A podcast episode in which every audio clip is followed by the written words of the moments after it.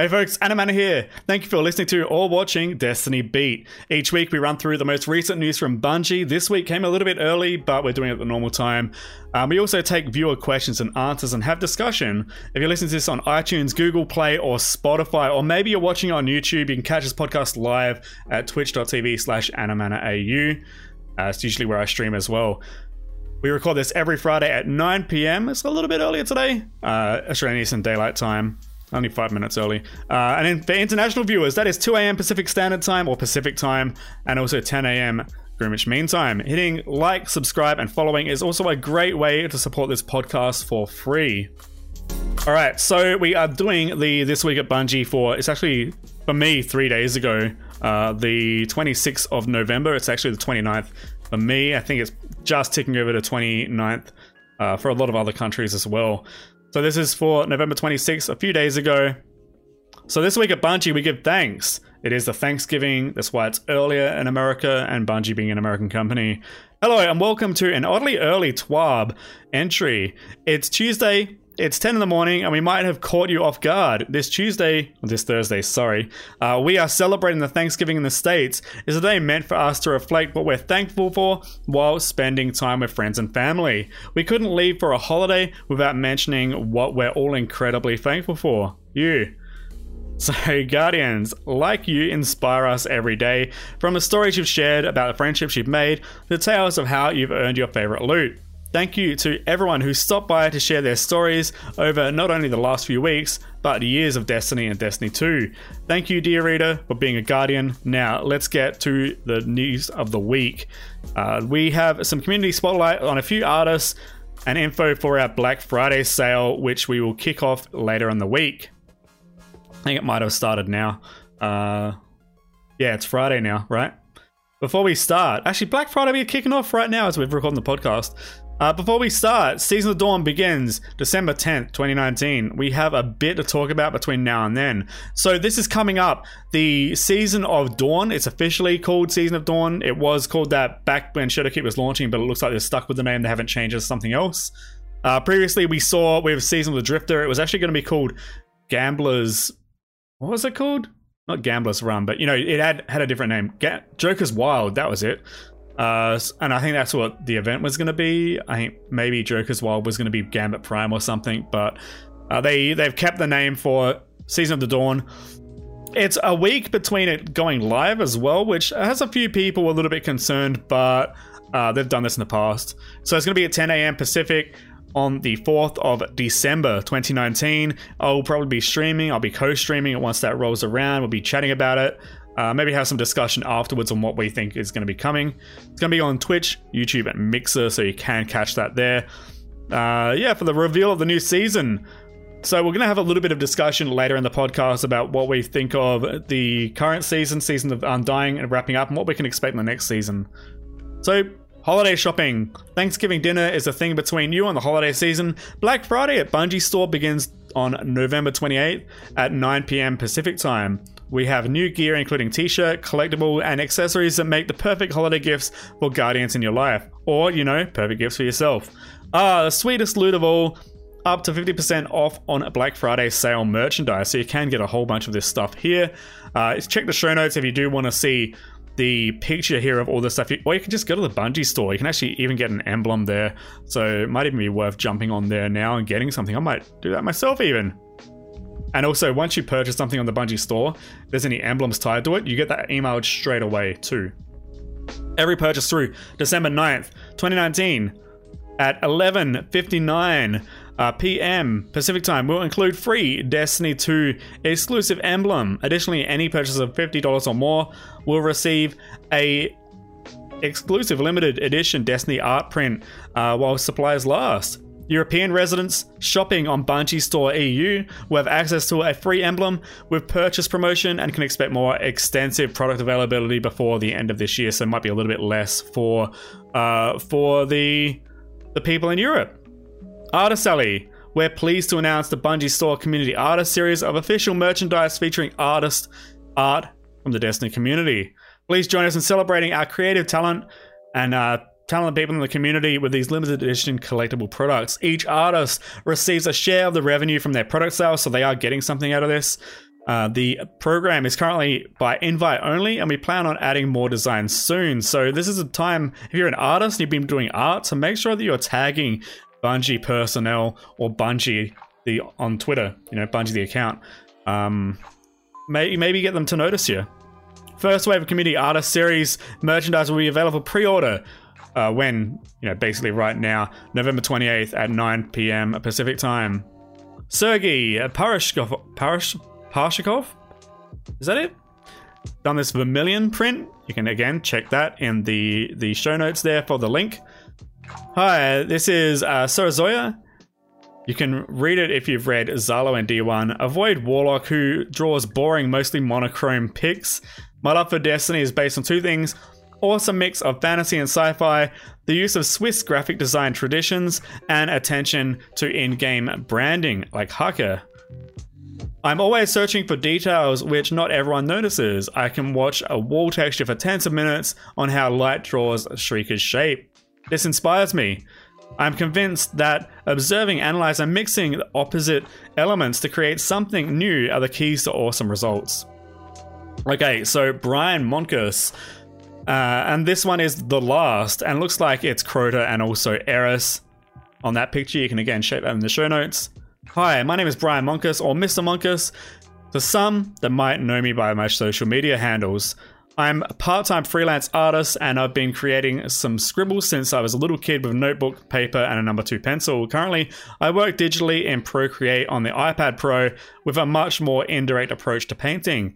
Most of my work carries a darker vibe to it with influence from traditional charcoal work to iconic classical illustrations from artists such as Frank Frazetta, I love the Destiny universe and the stories within it, so I'm constantly finding inspiration for new works. Ian Pestridge with Triarch. We got uh, some of the characters there with the one eyed mask. Uh, looks like Nezarec Sin, and also with the Celestial Nighthawk uh, helmets there. After studying visual art at university, I now work in the games industry as an art director. My inspirations are diverse, but notable are Iain McCaig, uh, Katsuhiro Otomo, and Gustav Dore. So, I'm actually just going to skip this song. I don't know why that's on the podcast list. But anyway, stylistically, work is tonal. We utilize color sparingly and purposefully. Uh, detailed work like etch, etch like hatching and uh, texture along with lighting composition and mood are key to the style i create that art that excites and challenges you in uh, style and subject something visually arresting. My art allows me to express more of the enjoyment of Destiny, favorite aspect of how to create and support the community and devs are. And then, so that is all the art pieces there. Next up, we have the uh, holiday helpers, which is the player support team. So, even through the holidays, we keep tabs on our services to make sure things keep running. Our player support team will be lively in the forums, leaving no stone unturned as we continue to investigate issues in the live game. This is their report. okay, so Google Stadia and Chrome extensions. Last week, Destiny the Collection launched on Google Stadia. Since launch, we've been closely monitoring reports for player impacting issues on our local help forum. This week, we'd like to highlight an issue which can emerge when players have Chrome extensions enabled while playing Stadia in their Chrome browser. In some cases, Stadia players have reported that the Chrome extensions can interfere with keyboard inputs during Destiny 2 gameplay. If, for example, a player has a Chrome extension which uses the R key hotkey, the R key may be unresponsive during gameplay. In all cases, we re- recommend players remain aware of which Chrome extensions they have enabled and be prepared to disable them in the event they interfere with gameplay inputs. Alternatively, players can choose to rebind their keyboard inputs in the Destiny 2 settings menu. If players encounter other general issues with key bindings, they should restore them to the defaults and set them again. More information, you can check the Google Stadia player should uh, should uh, check the the Stadia guide there. So I think I might even touch on that later in the show because the Stadia launch has been something. Holiday support. This Thursday and Friday, Bungie will be closed in observance of the Thanksgiving holidays in the United States. Rest assured, our uh, Bungie Network Operations Center will remain staffed to monitor services across Destiny 1 and 2 and the Companion app. In the event of a service interruption, players can receive the latest news by following Bungie Help on Twitter or monitoring the support feed on help.bungie.net. So, Movies of the week, Cornucopia. Feast your eyes the smorgasbord of artisanal treats, stuffed with the finest content of our community creations page. Has to offer. I, didn't, I didn't read that right. Uh, look, I get that this intro went in a little bit overboard with the food references. It's almost Thanksgiving, and all I can think about is turkey. Deal with it. So we've got uh, movie of the week, optimal damage per second. Who is this by? It doesn't mention, but anyway, it is an altars of sh- Altars of Sorrow, Brutal Haste Triumph, and they've gone through that. It looks like it's an Italian player that's put this together, so you can see some pretty high level play there, I'm guessing. And also, if you want to see how Destiny sounds in Italian, good thing to check there. Uh, honorable mention, Thin Line, Destiny 2 montage. There is this also you can check. And then another honorable mention, Undying Yeet. Looks like they've yeeted the Undying Mind with that current exploit where you can basically uh, queue up your finisher by doing a melee instead, and then you go up to a boss or something, and you go and just use a melee, and it pushes the boss. So check that out. Editor's note: Yes, we see you throwing bosses off the map. This is an example of their revenge. So I'm guessing maybe the uh, the bosses yeeted them. I probably need to check that one later. Honorable mention: Wait for it. There's a lot of them today. Um, mark of the week, movie of the week. Sorry. I always see MOTW as Mark of the Wolves because I'm used to fighting games. Um, the Vex shouldn't have invaded the moon. We got that one there. And that is by Loco by the looks of it. And check that one. So, let's say you're looking for a new emblem to sport. You think you have some footage worthy of movie of the week. Submit your video to community creations page, and maybe you'll take home the prize next week. In a bit of a light week, we'll be back over just over a week uh, with reveal for Season of the Dawn. So just, I guess we're gonna know about Season of Dawn before the next TWAB. So um, maybe we'll start to see some patch notes as well. Uh, well, oh, well, there you go. we'll have a patch note preview for Destiny Update 2.7.0, bringing a few quality of life changes to the fold. I'm looking at you, Escalation Protocol Armor. Cheers, DMG04. So that is the This Week at Bungie for this week. All right, next up, we're talking about thoughts on Season of the Undying. So, uh, Season of the Undying ran from October 1st and it's running through to December 10th. Uh, what have we had from? I've got the page up here so we can have a quick look over what we've had. We've had the Vex, uh, the invasions, and also the Vex offensive. So you can see these there. So that was public events, extensions of public events where you're fighting the Gate Lords and also, uh, what do you call it? Gate Lords and the Overlords. I mean, that was just an, another fun little thing to do. That's fine. It was thematic, which is what you want. We had the Vex offensive. I think I'll touch on that a little bit, a little bit further down the track, because I got. I mean, in this podcast, I've got some uh, some strong thoughts about this. I think it was good to have a bit of a change, but I think I think there was a few ways they went about it that kind of missed the mark. But you know, at the end of the day, we we paid ten dollars for this. We also had the first look at a seasonal artifact so that was good to try that out. I mean, a lot of the stuff in this season was a lot of trial and error because we hadn't had anything. I mean, we'd had a season before, but we hadn't had uh, the battle pass. We hadn't had the the seasonal artifact and a few other things like that as well. So a lot of trial and error in this season. I think that's fine. We had the seasonal pass rewards, uh, such as these armor sets, Leviathan's Breath. We got the two weapons from the season pass, the the auto rifle and the machine gun. We had Erianna's Vow as well. Uh, and even free players got the Erianna's Vow, which was cool also. So, uh, we had the, the substitutional alloy armor sets. We had the Vex offensive and also the Vex invasion weapons. Uh, we had Leviathan's Breath, which I think, I mean, it's got a place in Destiny. It's a heavy bow. We had the seasonal pass, with the season ranks, which was I think it was pretty good. But I think the biggest miss with this was the fact that they're given a lot of stuff up front, and then it kind of as you go through the season. I mean, if you're paying, you're always getting something. Uh, you're getting a bit of a boost. But when it gets to rank 100, every five levels you're getting something. Like even if we didn't get one of these nostalgic engrams, it would have been nice to maybe get some resources or maybe a little bit of bright dust, something in between to make a level feel like a level. Because a level without any progression is just a number when it comes down to it. I think that's the biggest miss with the season ranks. was there should always be a reason to get a level. Um, yeah, and I mean, what was this? The uh, the Gate Lord's Eye also had where you could get bonus power. I think that was pretty good. We saw players getting up to 1,000 power. Um, I mean, there was no real carrot on a stick other than having a big number to get to that level. But after getting a whole bunch of experience, you've got one overall power level for your whole account, which is, I think, pretty cool and allow players to slowly get better and better without completely breaking the game. I think that was a nice balance. And what else do we have here? So then we go over what we had for players who were paying and those who weren't. So season pass owners, they instantly got Erianna's Vow rather than having to get up to uh, season rank 35. We had the six player Vex offensive activity, which is something. We had the exotic quest for Leviathan's Breath, seasonal armor sets, we mentioned that, and ornaments as well. There was also ornaments for the weapons, the two weapons we got in the season pass, uh, and or seasonal ranks. We got new triumphs, bounties, and seasonal lore books. Uh, exotic emotes, a ship, an ornament, and a finisher.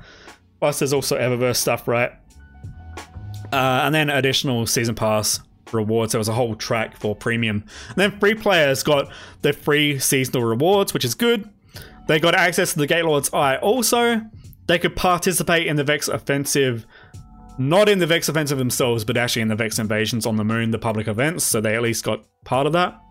Uh, they could unlock seasonal armor sets, substitutional alloy by just going through the actual same progress that everyone else would, except they just didn't get a set right from the outset.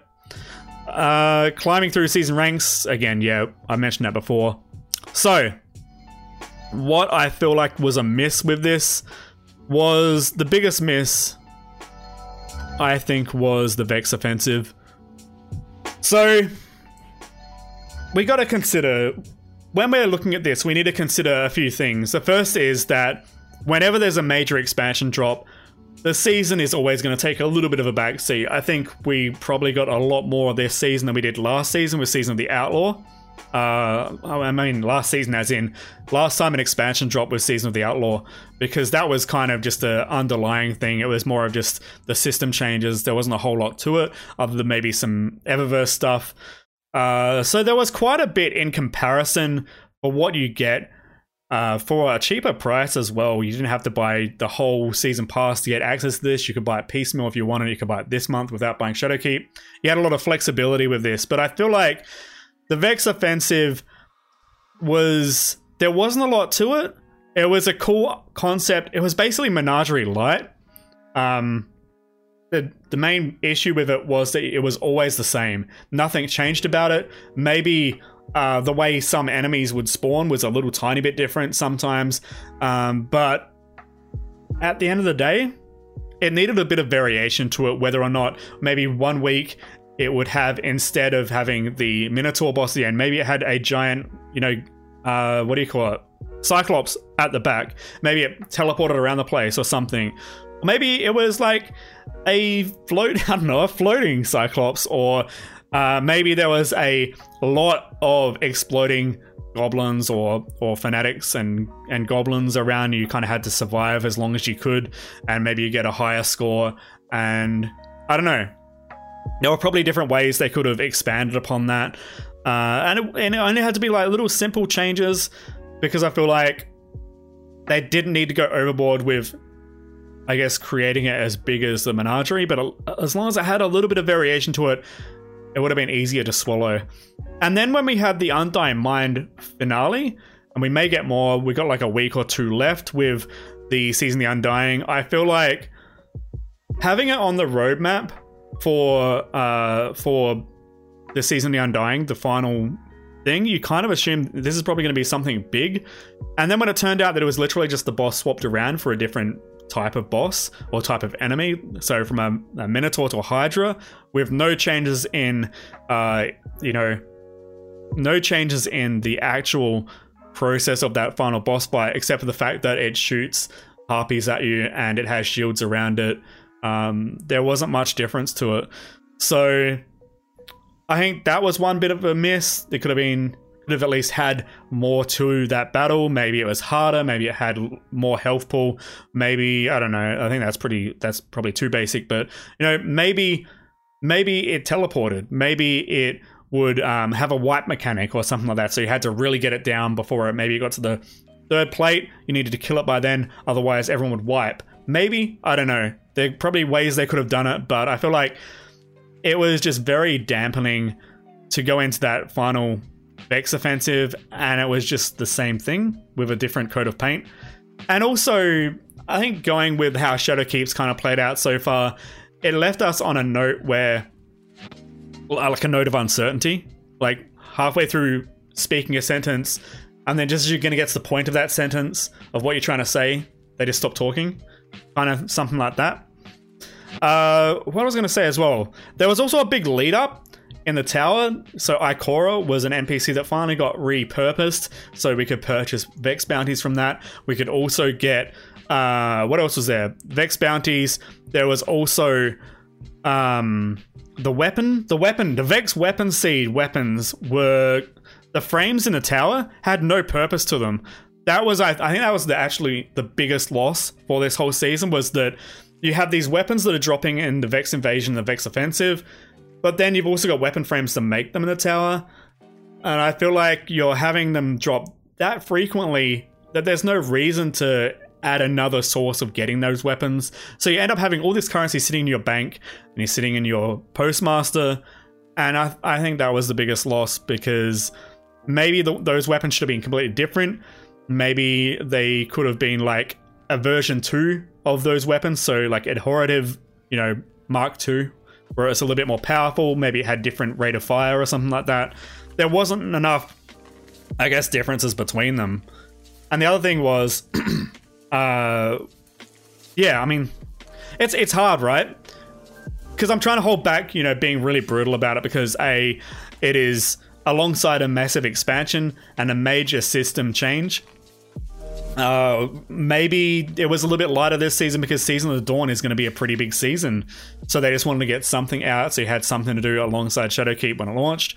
And then maybe the next seasons are going to be bigger. I guess we'll see next week when we do have that that big event happening. But uh, yeah, those are my main thoughts about it. The Leviathan's Breath was fine as a weapon. Um, it has its place in Destiny 2. It's basically like the tractor cannon tied to a bow, right? without the the debuff mechanics. Uh, what else did we get? We got Erianna's Vow. I'm not a hand cannon user, so I c- can't really comment on that. I like the the Nightfall mods as well. These mods actually added quite a bit to the game. what else did we get? I mean, these weapons are fine. The armor's fine. They're, they're thematic. It's cool to have something else to use to stick to a style. Absolutely. Then as for as for these seasonal ranker awards, the boosting stuff, I guess, is cool, but I don't know. I don't know. There's just it feels like there's something just missing to the rank rewards, but at the end of the day, I, I always remind myself that it was ten dollars. I got a whole bunch of stuff. You know, in comparison to look at this, this uh this ornaments. I would probably have to pay like thirty dollars or twenty dollars or something like that, or ten dollars. I don't know how much it is just to get that ornament set. So if you consider that, all the stuff you get for paying for ten dollars is actually quite a lot of stuff you get in comparison to having to actually buy it separately through the Eververse or through grinding out Bright Dust here. Um, I mean, what we got for ten dollars at the end of the day was actually pretty good, but I think in terms of presenting it, uh, it could be refined a little bit. I think that's probably the real big takeaway is that the presentation of how impactful something is going to be will be presented a little bit better, like the, the Vex Offensive Final Assault. And also, the other thing I was going to say is that the, the positive for this is that this season and also the start of Shadowkeep has planted a lot of seeds coming for future seasons. So we'll probably actually be returning to a lot of the stuff we learned in this season, being like, oh, so that's what that was about. We also had uh, Ikora in the tower, I forgot to mention before, who was leading up with week by week, she was building this portal. And I think it was pretty cool that we were like, oh no, is she going to invite Vex into the tower and it's all going to go to hell again? And then we find out that it's basically a amplifier kind of mechanism that goes on the portal in the Black Garden in the Vex offensive. So that kind of blew my mind that, oh, I didn't even think it could be something like that. And what that thing was designed for was to hone in on the Undying Mind and bring it through. So our our kind of like, you know, MacGuffin kind of mindset behind it was that every time we go into the Vex offensive and doing it, we're killing the Undying Mind from another timeline, and the next time is a different timeline and repeated. And obviously, we could probably never, you know, there's infinite timelines. As as soon as you think of another timeline, there's probably another timeline. So I think the story for next season is probably going to go around. We can't maintain this. We need to find a solution to completely destroying the Vex. So I think that's where that's the path we're going to be going down. Uh, apparently, the next season is going to be a reset of the timeline. That's what they're saying about. I don't know. Maybe it's going to have something to do with Osiris. It's Season of the Dawn. Uh, yeah, those are my thoughts of Season of the Undying. It's bittersweet. There was good. There was a few kind of rough edges, but all in all, it was good to have something to do. I'm probably not going to go into Vex Offensive ever again. Uh, I mean, it's going to be going away. That's the other side of it, is that it was content that was relevant at the time, and then it won't be going away. This isn't content you paid for. It was content you paid to access with some things you also got. So this is the new process of what they're doing with Destiny is that we're going to, instead of having um, you buy a season or you buy the expansion, you buy all the seasons, and then you get these bits of content that are getting added to the game. Instead, the way around it is you're buying Shadowkeep, or you're buying the expansion, and then each season you're paying like a $10 fee to access that for the whole season. And you're also going to get some stuff you get to take home as well, such as the weapons and armor and ornaments and resources as well, emblems and all those bits and pieces.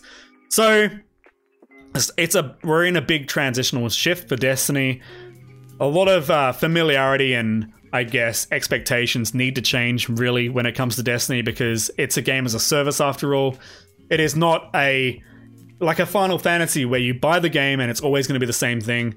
Destiny has never been a a standalone game that is always going to be what you see is what you get. It is constantly evolving and shifting and changing. Things go, things come back, things get nerfed, things become unavailable. Um, so it's just the nature of a online service game, kind of like an MMO, but not quite.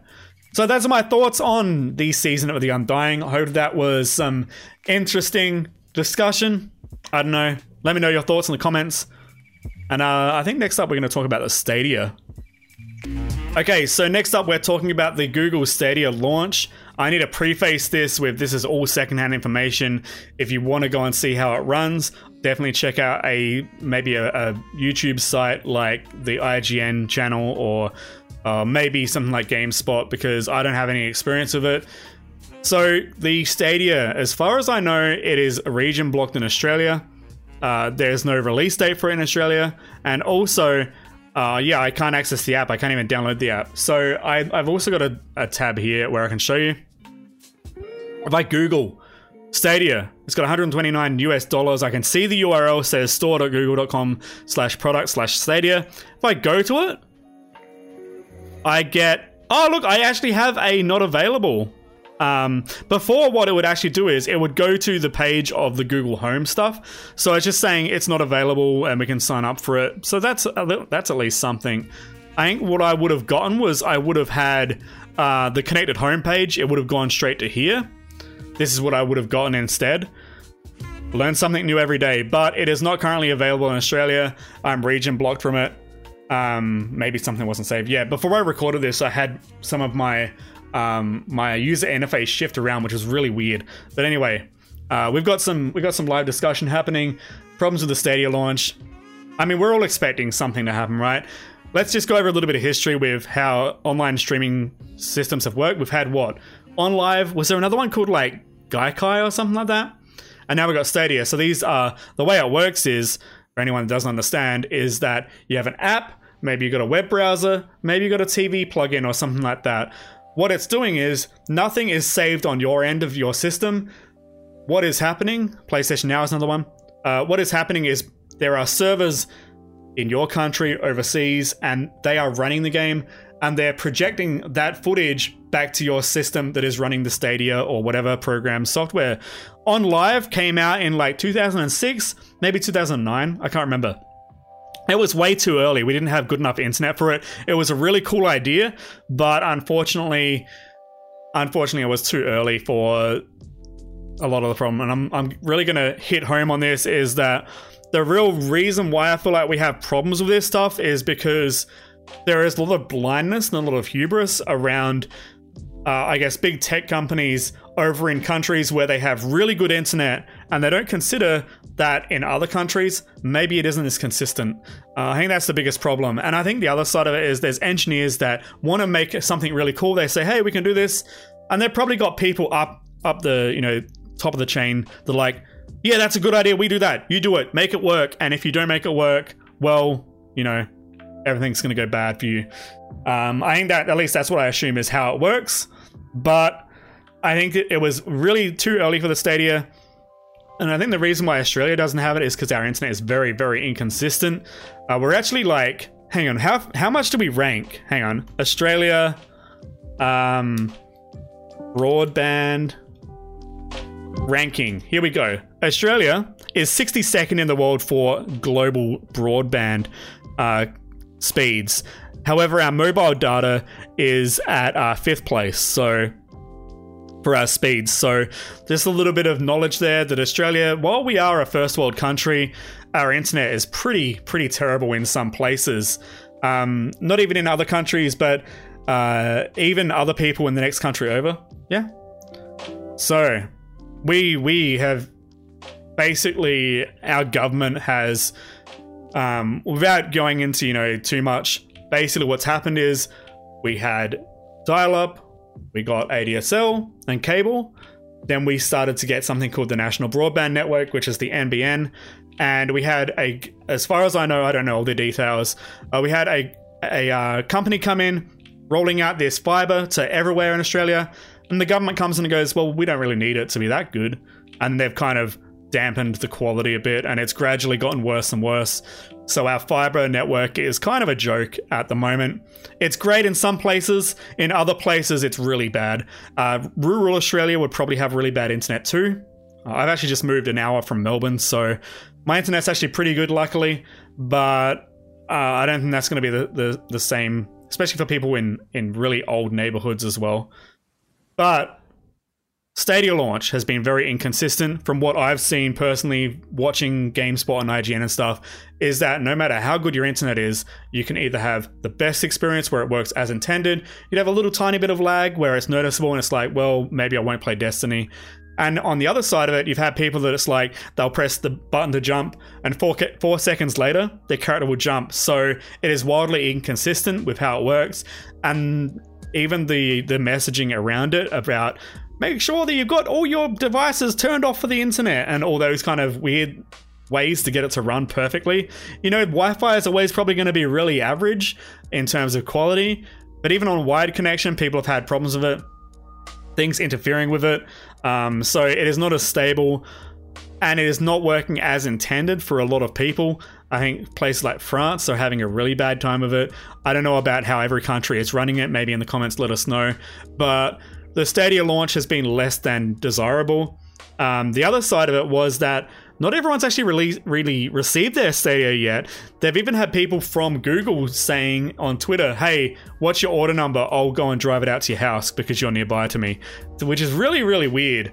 Uh, especially a company like Google and they can't get distribution right. Something's a little bit off for that. The other thing I'm really worried about the Stadia is that Google has a history of making something and then uh, canceling it a few years later. Uh, the RSS reader, Google Reader, was fantastic. There was no reason to remove it, and then they got rid of it for some reason. Google Wave was, I don't know, it was probably a bit too early for its time, but yeah, it is what it is. So, Destiny 2 has been on it now, or it's actually a free game that's bundled with Stadia. So, maybe if you are uh, confident with how your internet speed is going to work with it, you probably should have a fine time. Um, maybe I would potentially, if you know someone that has a Stadia, maybe see if they can bring the Stadia over to the, your house and try out your connection with it before you maybe take the plunge at the moment because it seems a little bit inconsistent and you could fork out $129 USD and basically be throwing that money down the drain. Uh, we don't have full information on how well the bug's going to be rolled out or ironed out, but it is what it is.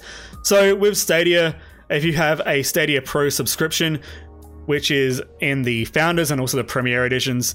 what you get is Destiny 2 The Collection, which is Destiny 2, including all the expansions, Forsaken and Shadowkeep. So it's really cool. You also get a season pass. I don't know if the season pass is for all seasons or if it is if it is for this current one. you can cross save your character from PC or PlayStation or Xbox and bring it over and use it on Stadia. However, note that if you're buying Stadia and you're playing the full version of the game with every single piece of content unlocked, you can't then go over to PlayStation, cross save your account, and expect to use Forsaken or Shadowkeep because it's not, not the way it works. You need to purchase those separately on every platform, except Stadia comes with it for free. The other side of it is that on every other platform except for Stadia, if you were to buy a season pass, that will then apply to your Bungie.net account. And then if I was playing on PlayStation, I bought that season pass and I went over to Xbox, I would still have access to the season pass. I just would need to buy Forsaken and Shadowkeep. So there are a little bit of weirdness with I think it's just the way the systems are different kind of thing, but they've got the setup guide here for if you want to go over how it all works. Um, but I think this this discussion is more about how Stadia has been. Uh, looks like they're having a few problems with how things are working, aim smoothing, and stuff like that. Uh, especially people have, you know, motion sickness. You got the Chrome extension problems we were talking about in the TWAB. So I mean, it's all early days for this. This um, all early days for the way the Stadia is. It had an had a rocky launch. I think it was kind of be expected for something that relies on the internet to completely run in its entirety. I mean, you look at Chromebooks and they run fine because they're just doing word processing, or they're just doing, you know, uh, what what can I say, like YouTube videos and stuff like that when it comes to a game and there's so much data getting transferred across, uh, things change quite a bit.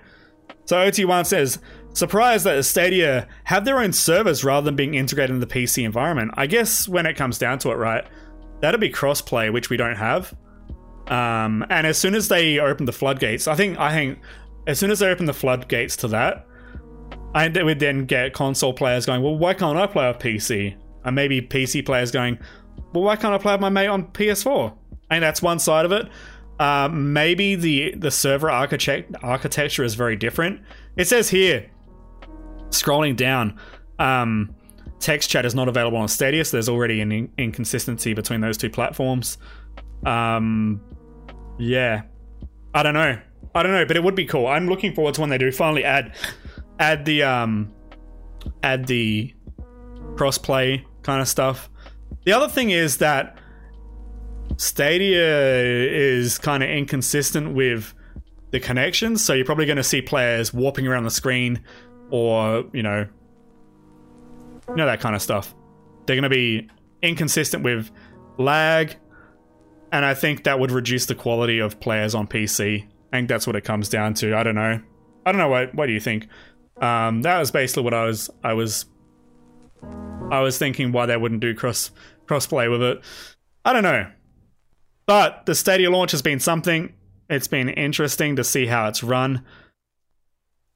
Yeah, I was I was cautiously optimistic, and you know what? I'm glad I didn't pre-order it because I think I probably would have had a bad time. And especially being without internet, I probably wouldn't have been able to play it for like a week. So there's that side of it too. Um, what else was there? I was actually I was actually interested to buy it when it was first coming out, but and then it wasn't available. Hey, Eid, we got Eid. We're just uh, doing the podcast talking about Stadia at the moment, of how it's running. Um, yeah, I don't have a lot to say really about it.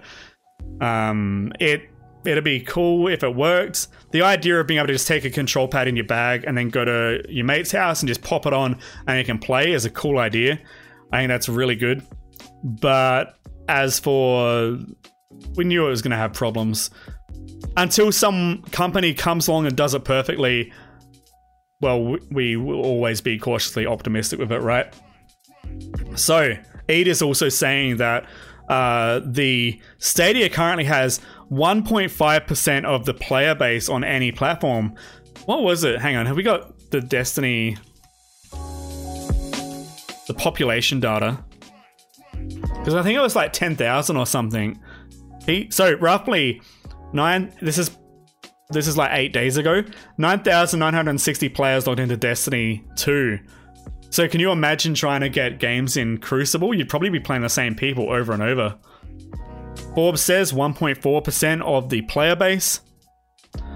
Um, and then OT1 saying, I don't know if one company can fix it considering it's so reliant on third party infrastructure, which is, yeah, which is a true. I, I, I guess you would need to have a standardized, I guess, platform. I don't know. And the other problem is, I know that it's currently on only on the Google Pixel 4. What PC setup?